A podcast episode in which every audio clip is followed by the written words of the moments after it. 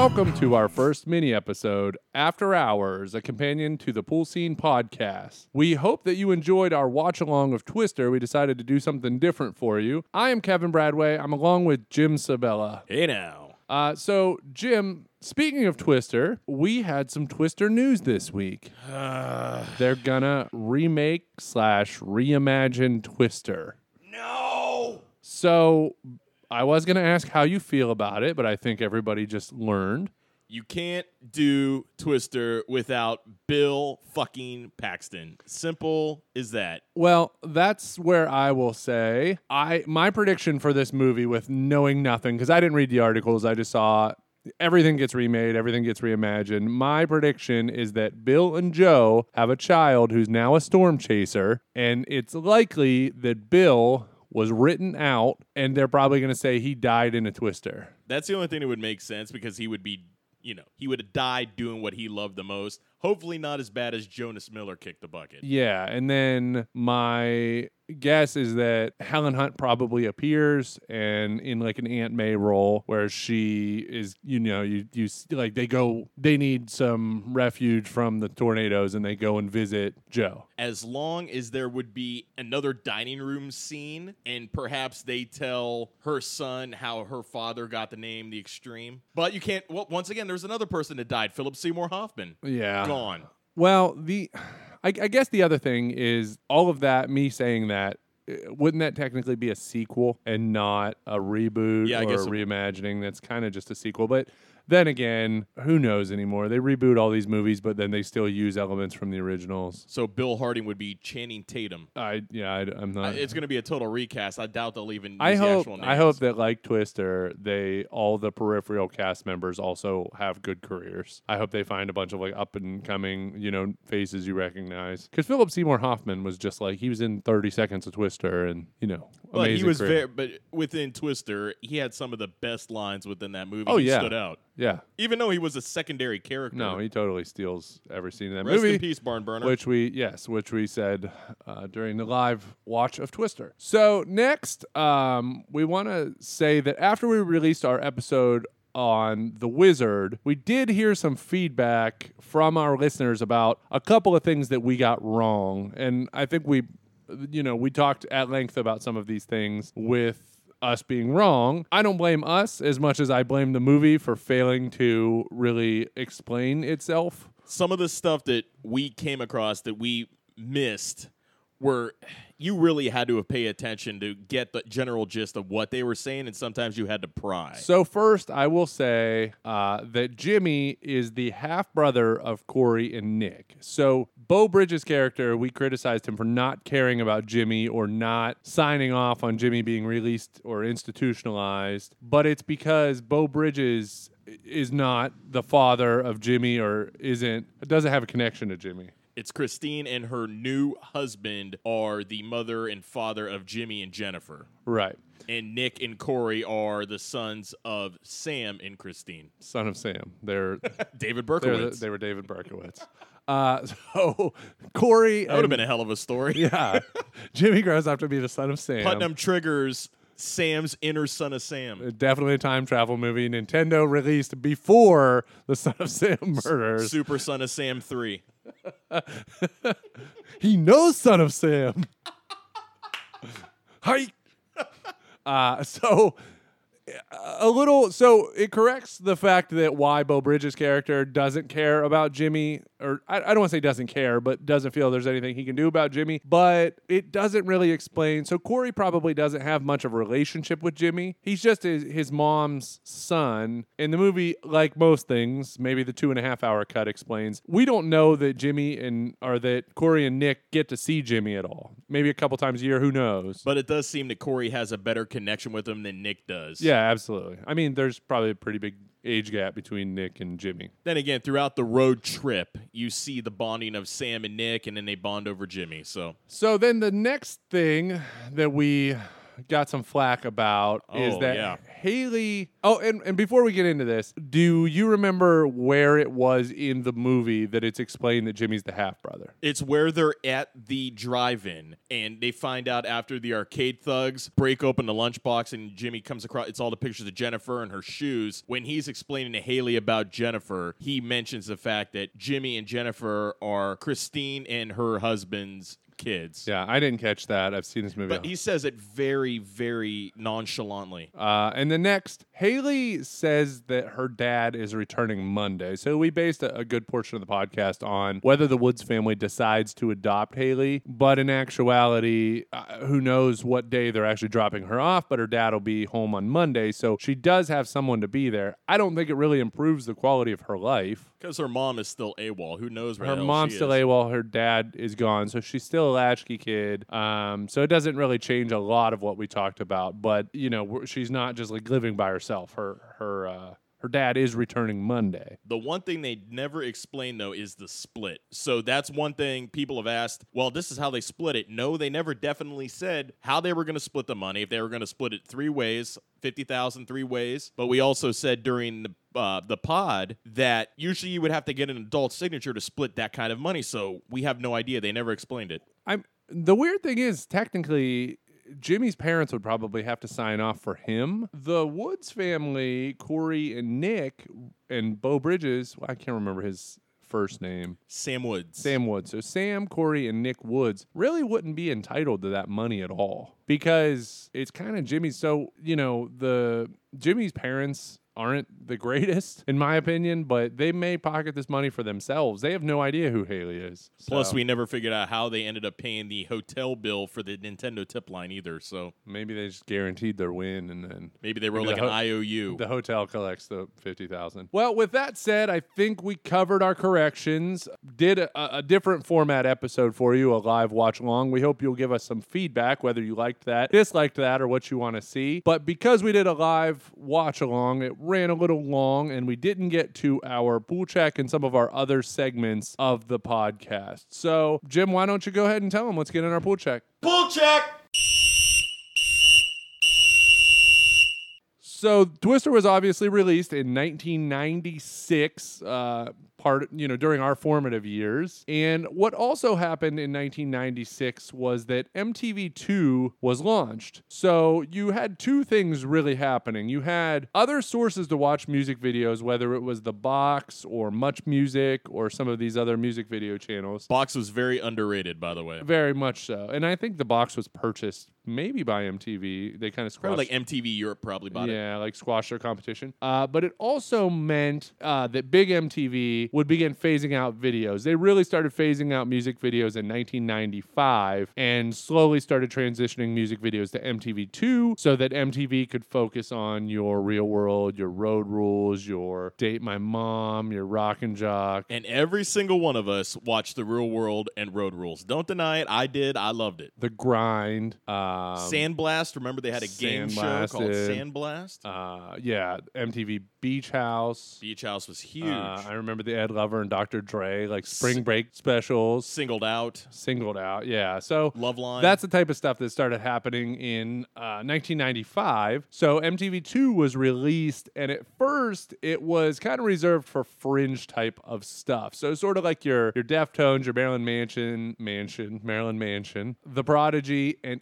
if you were lucky, you'd catch El Scorcho by Weezer, and you'd hear the line "Watching grunge leg drop New Jack through a press table," which was always so weird to me. Being a wrestling fan, and at that time ECW was like real fringe very underground. and Weezer apparently Rivers Cuomo was a an ECW fan. Anyhow, I will say uh, my top five this week. It honestly doesn't matter because I want to discuss more than just five of these videos. And if you were gonna ask me on any given day what my top five videos in 1996 were, my list would probably be totally different. Same here. So, Jim, um, in a saturated 1996, what's your number five video? All right, coming in at number five for 1996 is a song that holds a special place in my heart. When I had an all 90s radio network, the Bomb 90s radio network, it was the first song I ever played when our station went live. Dishwalla Counting Blue Cars. Now, this music video is really great, but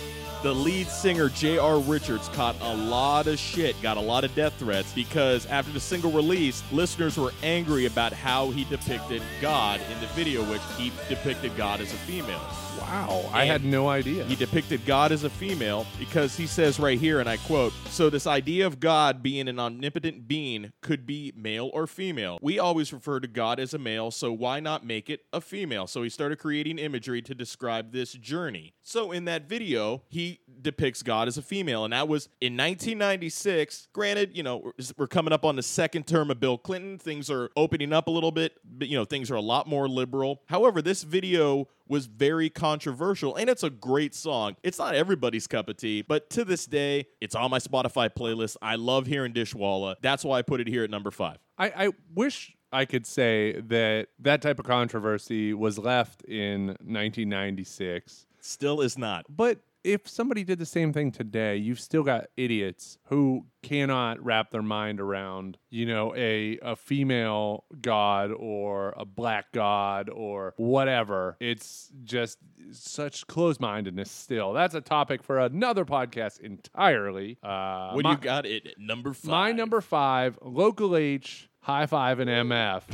Awesome song, awesome video. The video is so cool. They're they've got a two-piece setup, just like a bass player and a drummer, and it's just kind of all herky jerky and, and banging. But the reason I put this on here in such a saturated year, in such a loaded video lineup, is because this is a video you definitely never saw on main MTV. So you more than likely saw this on a Much Music or The Box or something like that. This uh, now I had an older brother, so uh, my eyes had been opened up to a lot of different music stuff that wasn't mainstream but this type of video was something that really opened your eyes that there's a whole other world out there not just what's happening on MTV but like a whole alternative scene you know there's bands from other places that that exist outside of MTV Local H, I would describe as if you play their song for someday, they would say, "Oh, that band." yes That's Local H. Yeah, and you know, obviously a very vulgar song. So the video came with a lot of bleeps and silence, which uh, to the point where it almost seemed like, is it worth it to play this video on the air? But it's awesome for that reason. Awesome because it represented what was happening in 96, a transition away from like, this is the music you get because this is what we give you. You know, other fringe, alternative, rap, whatever was taking over where, you know, it, it was opening a larger landscape. Okay, so my number four came out my freshman year of high school. As we said, this is 1996, and it's one that stuck out for me for a lot of reasons. My number four is Nada Surf Popular. Now, this video was quite remarkable. It was directed by Jesse Peretz, who Jesse Peretz is known for doing a couple Foo Fighters videos higher up in my countdown. So, this is going to be a Peretz theme, if you will. The plot of the video consisted of an attractive female cheerleader taking a teacher's lesson on popularity, literally, by two timing two football players behind their backs under the notion that she deserves every boy in the whole world by following a teenager's guide to popularity. What, Now, what a great, unique song. because it's more of a spoken word and the chorus is a song it's Yes. spoken word anybody who was in high school at that time can it was always the head cheerleader trying to go for Johnny football player. Every school, everywhere in this country. And the lyrics are so good. There's- it's, there's it's a that- period piece. Yeah, and there's that part at, towards the end of the song where he's saying, "Make sure to wash your hair." Once every two weeks. w- Once every two weeks. Yes, and uh, it's it's awesome. It's like instructions on how to be popular. Super cool video. This band's still around. They're still performing. Um, This is their one hit though. yeah, and and we have a buddy who's really into Nada Surf, and he will tell you it's a little disappointing that so much of their audience. Now, if you're a band, you're probably happy just to get listeners however you can or sell records however you can. But you know, it, it's like Cherry Pie by Warrant. It's like, do you want that to define everything? Like you think you're more than just a one-hit wonder, but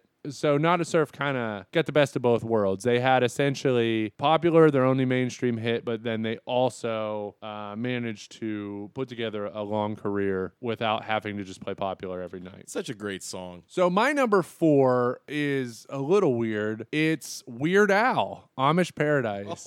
Oh, And I Very picked, nice. I picked it because it's sort of a two in one choice. So it's a parody of Coolio's Gangsta's Paradise, which is basically features Coolio and a very sweaty L.V. And Michelle Pfeiffer. and Michelle Pfeiffer. It's from the Dangerous Minds soundtrack. Well, Amish Paradise, same exact concept of the video, except they're Amish instead of gangstas. And I think it is time Weird Al should play the halftime, the Super Bowl halftime show because I That's mean, an interesting thing to do. I just think like we're running out of these like novelty pop acts who don't really mean anything. To be honest, I'm probably in a minority that I don't give a shit about the Super Bowl halftime show yeah, mo- at all anymore. Right. I mean, ever since we saw Janet Jackson's titty, things started going downhill. Yeah. And I don't really want to see Kid Rock or stroll out somebody old like ACDC. I love ACDC, don't get me wrong, but come on. Well, right. It's like like Katy Perry, despite selling a lot more records than you realize she has sold, it's fine. It's pop music, it's fine. But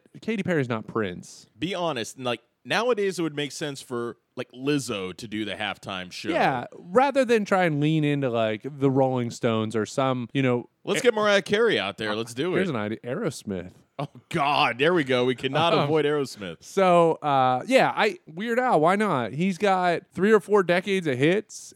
They're all parodies, so everybody knows the songs. Yeah, he can do the costume changes. Weird Al's a great performer. I've never seen him live. I've seen videos and stuff. Great performer. I just I think it's a good idea. It would be something definitely different. I'd be behind it. Why not? My number three, as I reference Jesse Peretz, he does this Foo Fighters video, and that is Big Me. Now, Big Me was the unveil of Foo Fighters. And don't say the Foo Fighters, it's Foo Fighters. Never were the Foo Fighters. Now, coming out of Nirvana, the death of Kurt Cobain, Dave Grohl forms this band, and this song was a ode to the Mentos commercial. Yeah. We all know the Mentos commercial. It was nominated for five MTV Video Music Awards. It won only the Best Group Video. But for an extended period of time, the band did not play the song live. And Dave basically said, We did stop playing that song for a while because honestly, it's like being stoned. Those little things are like pebbles and they hurt. So Dave Grohl does not like this song, even though this was their first big Yeah. hit. But you see that from a lot of bands who don't like playing their most popular songs because they think they're more than that. They've grown. And this was a parody song, basically. So on After Hours, our our mini sode, our mini episode, we can be a little bit more loose and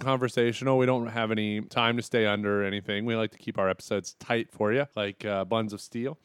and so here here's a hypothetical question for you since you picked Foo Fighters. If Kurt Cobain had not committed suicide, do you think or got murdered as some conspiracy theorists believe, but do you think wh- basically what what how do you think it would have played out if Kurt Cobain wouldn't have killed himself? I think the band would have been together for two to three years. I think Cobain would experiment with music a little bit, kind of go maybe slightly a little bit Trent Reznor. Of course, this Well- is my opinion. grunge grunge was dying or died So they would have had to have adjusted. And I don't think but did grunge die or was dying because Kurt Cobain killed himself so it's a chicken and egg but in my in my opinion I mean you still had other bands. you did and like Pearl Jam adjusted Alice in Chains. Soundgarden adjusted Yep. but with Nirvana you know would have like Foo Fighters still have happened who knows or I, I just it- it's an interesting conversation you probably do a whole podcast on just that concept a lot of people think that Kurt Cobain would end up sounding like Nickelback by the end of it The amazing thing, nobody would have known how great Dave Grohl was if he still was only the drummer for Nirvana. Right. And see, Dave Grohl has done so many projects with so many bands. He's toured with other bands. He did a metal album called Probot. Obviously, has evolved with the Foo Fighters from 1996 all the way through present day. They're still putting out music, selling a lot of tickets. So you wonder if Dave Grohl would have said, you know what? Nirvana's been great. Got my foot in the door, but I've got bigger fish to fry. I've got I think that's what would have happened. do." I would have said 96, 97. I think that would have been it. Yeah, in- interesting conversation. So my number three, nothing like Nirvana. Uh, still problematic though. R. Kelly down low. So this is a six plus minute uh, movie essentially where R. Kelly's character, who's called Kelly, is hired to take care of his boss, Mr. Biggs' wife or girlfriend, while Mr. Biggs goes on a business trip. Now he is explicitly warned, do not touch her. But as you could predict, he touches her with his dick. And Mr. Biggs' bodyguards, uh, one of which played by Michael Clarke Duncan, they break in and find R. Kelly and Mr. Biggs' wife together, and they beat him. They're like stomping him, and it's just like a gang beat down. Uh, they drive him out to the desert and they leave him there. He lets out a big scream. He's bloody, presumably dying. Well, they don't show you how, but somehow he ends up in a hospital with an eye patch and in a wheelchair. And as he's wheeling down the hall, he sees Lila, Mr. Biggs's girlfriend. Nice coincidence that they're in the same medical facility. Whoever found him in the desert just drove him to the closest hospital, apparently, but whatever. So as he wheels in and he sees Lila, she dies. That's how the video ends. People want to know where the R. Kelly crazy train began. It was this music video. It probably was this music video. Granted, video. he had Bump and Grind before this, and I Believe I Can Fly from Space Jam.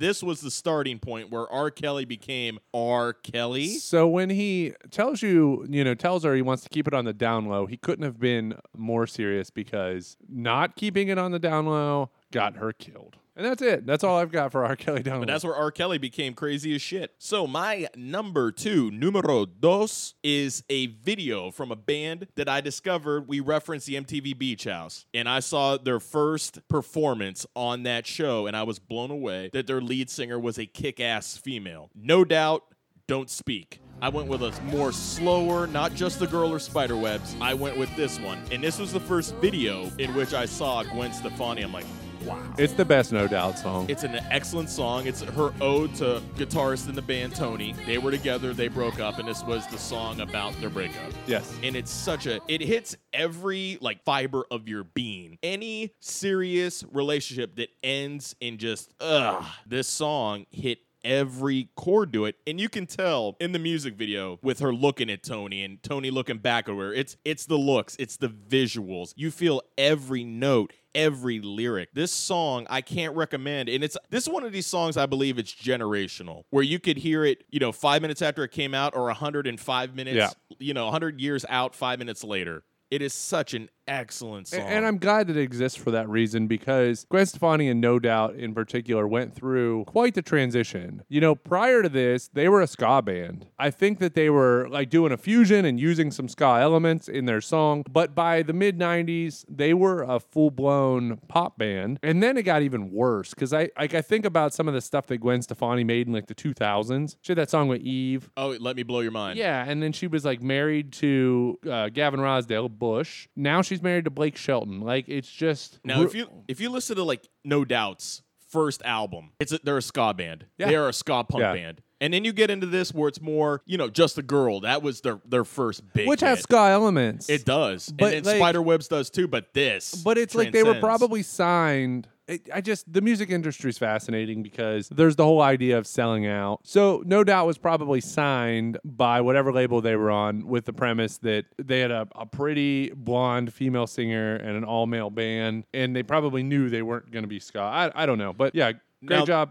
Well, uh, what, quickly about this. This song reached number one on the Billboard 100 Airplay chart and remained in that position for 16 non-consecutive weeks, which weeks, which was a record. But then there was an earlier version of this song where the verses are different. It's a beautiful version and it's awesome, but it was more jazzy and real different. Can you imagine wanna a hear- jazzy version? I don't want want to hear jazzy. But this is an excellent song. High recommend everybody. My number two song, not jazzy, Tupac and Dr. Dre, California Love. it's an anthem. So it's a Mad Max style video, but no Master Blaster or Immortan Joe, unfortunately. So that's why it's not number one for me. Uh, in the same year, Tupac had I Ain't Mad at Cha, which honestly, that video predicts his own shooting. Like he gets shot, he's hanging out Bokeem Woodbine, and he gets shot, and then he's in heaven. I, I think Tupac knew it was coming, but before he knew it was coming, before he was killed, he released California Love. Again, a Mad Max style apocalyptic video. Every single person knows this song. It's played at some weddings. It's uh, one of the biggest songs of the 90s, and the video backed up how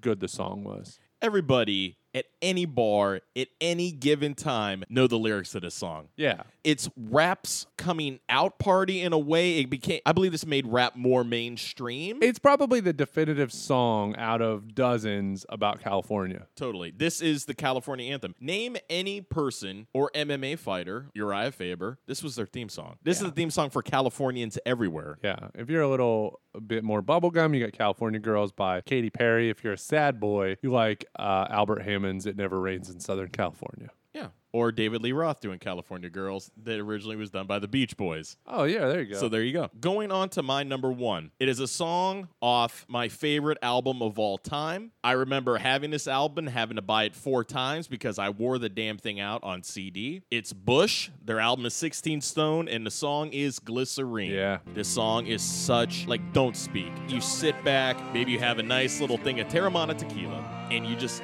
listen to the lyrics. It's so slow. now, it's so deliberate. I was called a vagina for liking this song. I call me the biggest vagina ever. But it's the best Bush song. Gavin Rossdale, in my opinion, and I know my opinion has been under fire for me saying Spider-Man 2 is a dog shit movie. It's not. It's horrible. He revealed himself to a child. However, Not Gavin his Rossdale, dick. Huh? You act like he revealed his dick. Didn't- he but revealed himself to a he child. He might as well showed his dick to the kid. He showed who he was. The kid would have got a piece of candy and go, I know that guy. He's just a That's guy." Peter Parker. No, He's not a guy. Gavin Rossdale's voice is such a damn good voice. It rattles you to your core. I know probably that makes me sound like a huge vagina for saying that. It won the MTV Video Music Award for Viewer's Choice. Should have won a hell of a lot more. This video was shot over a short time while the band was on tour in the US. There were so many other 16 Stone had so many there was Come Down from the movie Fear, which we might cover that in following Oh, I hope we seasons. do. Come Down, you have Glycerine, you have Machine Head, you have Everything Zen. There are um Alien. So Bush, great band, but what? Two albums. They had You a had this, single on the next album on Razorblade Suitcase. Then you had the chemicals between us.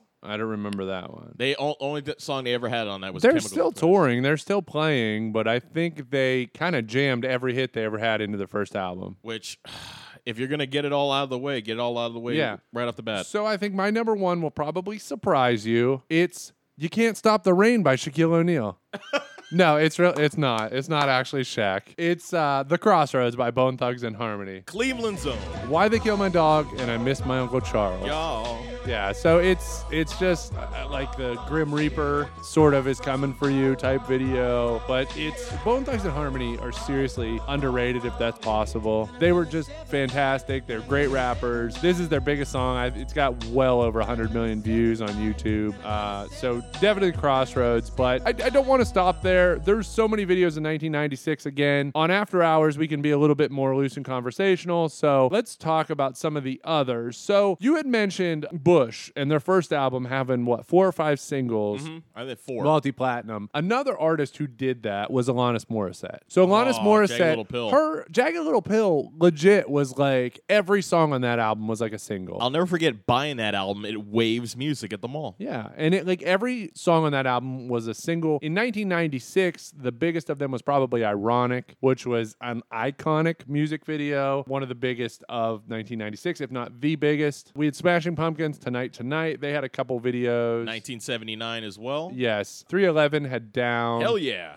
All mixed up. Yeah, all mixed up. One that we we got to talk about. Los Del Rio featuring the Bayside Boys, Macarena. A song that won't die. Kids even know the damn Macarena. dance. Yes, it's ridiculous. The video is a little, I would almost call it offensive. They have like the United Colors of Benetton type deal. It's stereotype. It's very stereotype. The lyrics that song are bonkers. It made $278 trillion roughly. And another one that probably made $278 trillion is No Diggity by Blackstreet. Yes. Yeah, that one is huge featuring Queen Pen, Teddy Riley. We've talked about him on the podcast before. You had the Fugees, who were really big in 1996. They did Killing Me Softly. Oh. They had Ready or Not, which I'll say on this podcast, why not? I don't hide it, but I don't exactly advertise it. I was pro wrestler for many years. If I were ever to return to wrestling, I always thought Ready or Not would just make such an awesome entrance theme. It just the That opening. yeah, it would just make an awesome, awesome. It's sort of like an escape from LA, escape from New York. In addition to that, Lauryn Hill jumped on the Nas song "If I Ruled the World," which is a good video. Don't forget about Toni Braxton's "You're Making Me High." That music video. Oh my god. Yeah, she also had "Unbreak My Heart" with uh, was Tyrese in that? Yes. he gets like killed in a motorcycle crash and she cries in the shower. We had Beck where it's at. Quad City DJs come on, ride the train. Uh, you forgot about a big one. Until It Sleeps by Metallica, that Load album, huh? yeah, Yeah, I bought that at the Rock and Roll Hall load of and Fame. reload. That album is a load. Busta Rhymes, Woo Ha, got you all in check. When that came out, that was like the first weird rapper I think that I had ever seen. Like I, I really like like Geto Boys, but they weren't playing Geto Boys videos on MTV. So to see Busta Rhymes do Woo Ha, got you all in check, super strange video. He had a number of super strange videos to follow. Don't forget about Oasis, Wonderwall, and Champagne Supernova, Oh, they also had uh, Don't, Look Look Back Back, in Anger, Anger. which is the best Oasis which song, is no-. Knowles doing right there. Yeah, primitive radio god standing outside a broken phone booth with money in my hand. That's the right. Yeah. That's the right title, right? Do, do, do, do, do, do. Yeah, good one. Uh, Marilyn Manson, beautiful people. Talked about MTV two earlier. That's definitely one that lived on MTV two. Good STP songs. You have, you know, Tripping I- on a hole in a paper heart. Yeah, I was right. Okay, Yeah. and then you had Big Bang Baby, which Yeah. is a really weird music video. Tripping on a Hole in a Paper Heart was like uh, making of, like recording the song, but super cool. You get to see Scott Weiland, rest in peace, smoke a bunch of cigarettes. Joan Osborne, One of Us, probably also controversial, I'm sure, if we were to look into it. But the thing that's not controversial about that one is it was written by Prince. He didn't put his Yes. name on it, but he wrote the song. And once you know that, you can totally hear it. Another good one-hit wonder, Space Hog. In the meantime, Yeah, great one. Uh, Ginuwine by Pony. That song will not die. It, it just lives forever. LaBouche, Be My Lover. Come on, Europop, baby. Europop with a rap rap Yes. part. Presidents of the United States of America, Peaches. So when I air quotes graduated sixth grade, which was our elementary school, going into middle school, we had we had to like do a questionnaire essentially, and in the questionnaire it asked you your favorite color, favorite food, favorite whatever. My favorite song at that time, I if you look back, I have the program. My favorite song in 1996 was Peaches. Oh. Yeah, I I'm not proud. I don't really like that. Now I will say, my mom hated that fucking song because I will never forget when I bought that album. I played Lump, and then Peaches came out. She's like, if I hear that Peaches song one more goddamn time, I swear to So God. So speaking of things appearing in programs, let me tell a, a side story real quick, just on a tangent. When I graduated high school in 2002, my senior year, I played soccer, and we had our senior banquet for obviously all the sequ- seniors in the team, and like, give the awards and all of that. Well, the president of the Boosters called my house, and she's doing essentially the same thing, doing an interview, asking me, you know, what's your favorite color, what's your favorite food, what's where are you going to college, whatever. And she was like, "What's your nickname?" And I was like, "I don't have a nickname." And she was like, "You have to have a nickname, dude. Don't people call you anything but but Kevin?" And I said, "No, I don't have a nickname. The only thing I had ever been called in my life up to that point was Punisher, and it's because I got in a fist fight in sixth grade and I bloodied this kid all up. And now I don't want to be associated with with Punisher at all because of Thin Blue Line. But anyhow, so she asked me my nickname. I said, "No, I don't have a nickname." She goes, "Okay, well, great. Can I talk to your brother?" She knew I had a brother, and I said, "Why?" She goes, "Just let me talk to your brother." So hang up. Don't think anything of it. Just let it go. I get to the banquet, and when they're announcing me to come up, get my awards, get my trophy, get whatever, they said Kevin likes to be called Dirk Diggler.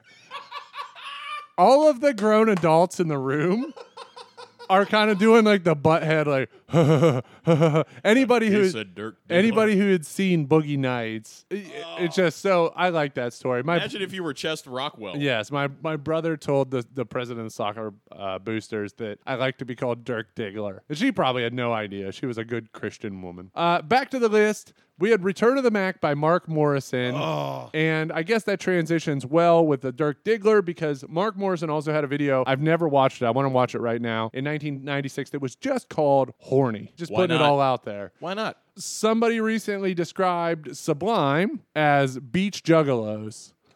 And Who the fuck would reference them as It's- beach juggalos? it's pretty much the perfect description. Sublime fans are just beach juggalos. I love Sublime, but I gotta tell you, Santeria is probably I, the song I, I do not like. Really? Yeah. I like Santeria. The video was like a western and it had Tiny Zeus Lister. in I always it. liked April '92. That was my favorite. Well, that one was good because they shout out Cleveland, Ohio. At Damn the end. straight. I find this one hard to believe, but the Spice Girls released "Wannabe," "Two Becomes One," and "Say You'll Be There" in 1996. I always thought "Say You'll Be There" was off their second album, but that Spice Up Your Life. Yeah. Um, Wannabe was an iconic music video. Probably should have been on one of our lists. Two Becomes One is the best Spice Girls song. And hell, we should cover Spice World on this podcast. Oh Jesus God! And I think we'd get through five minutes and then change our mind. Uh, so that's pretty much all the videos I want to talk about. I don't know if there was anything else. no, I got everything covered here. Okay, so with that said, Jim, let them know. Everybody back in the pool.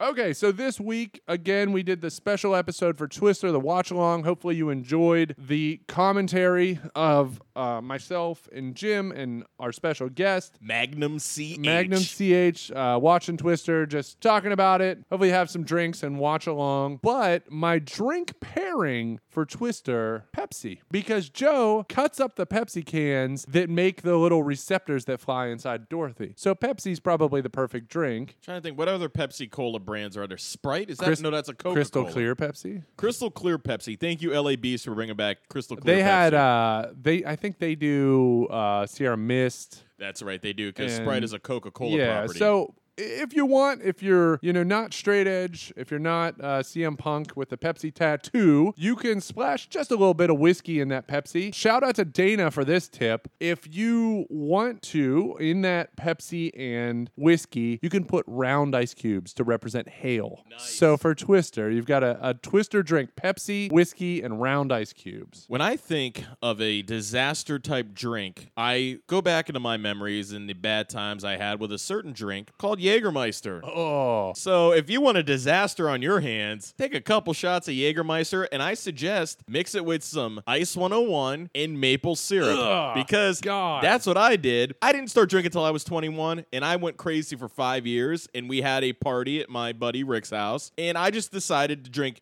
15 beers and on top of that started drinking Jägermeister and I was like, "Ah, Jägerbomb, Jägerbomb. yeah, did did Jaeger bombs, and I was like, "Ah, we ran out of Red Bull, so then I started mixing it with Ice 101. It was to the point where I could not see color. I think the world was in black and white, and then I decided to go, hey, why not? Let's put some maple syrup in this. Pronounce Ugh. syrup, not syrup. Syrup. I ended up throwing up so bad. Last time I drank Jägermeister, we were at a party at this girl, Jackie McGlynn's house. Shout out to Jackie. I drank enough Jaeger. I don't know why I even had Jaeger, but I drank enough. I was going to throw up. I try and go to the bathroom and I walk in. Somebody's taking a shit. I'm like, no, I can't throw up where the dude's taking a shit because it still smelled like shit. I, I don't know what my thinking was. So our buddy Morgan drove me home. I was sticking my head out the window just puking while we were riding down the road. Morgan doesn't handle vomit very well. He starts throwing up on himself.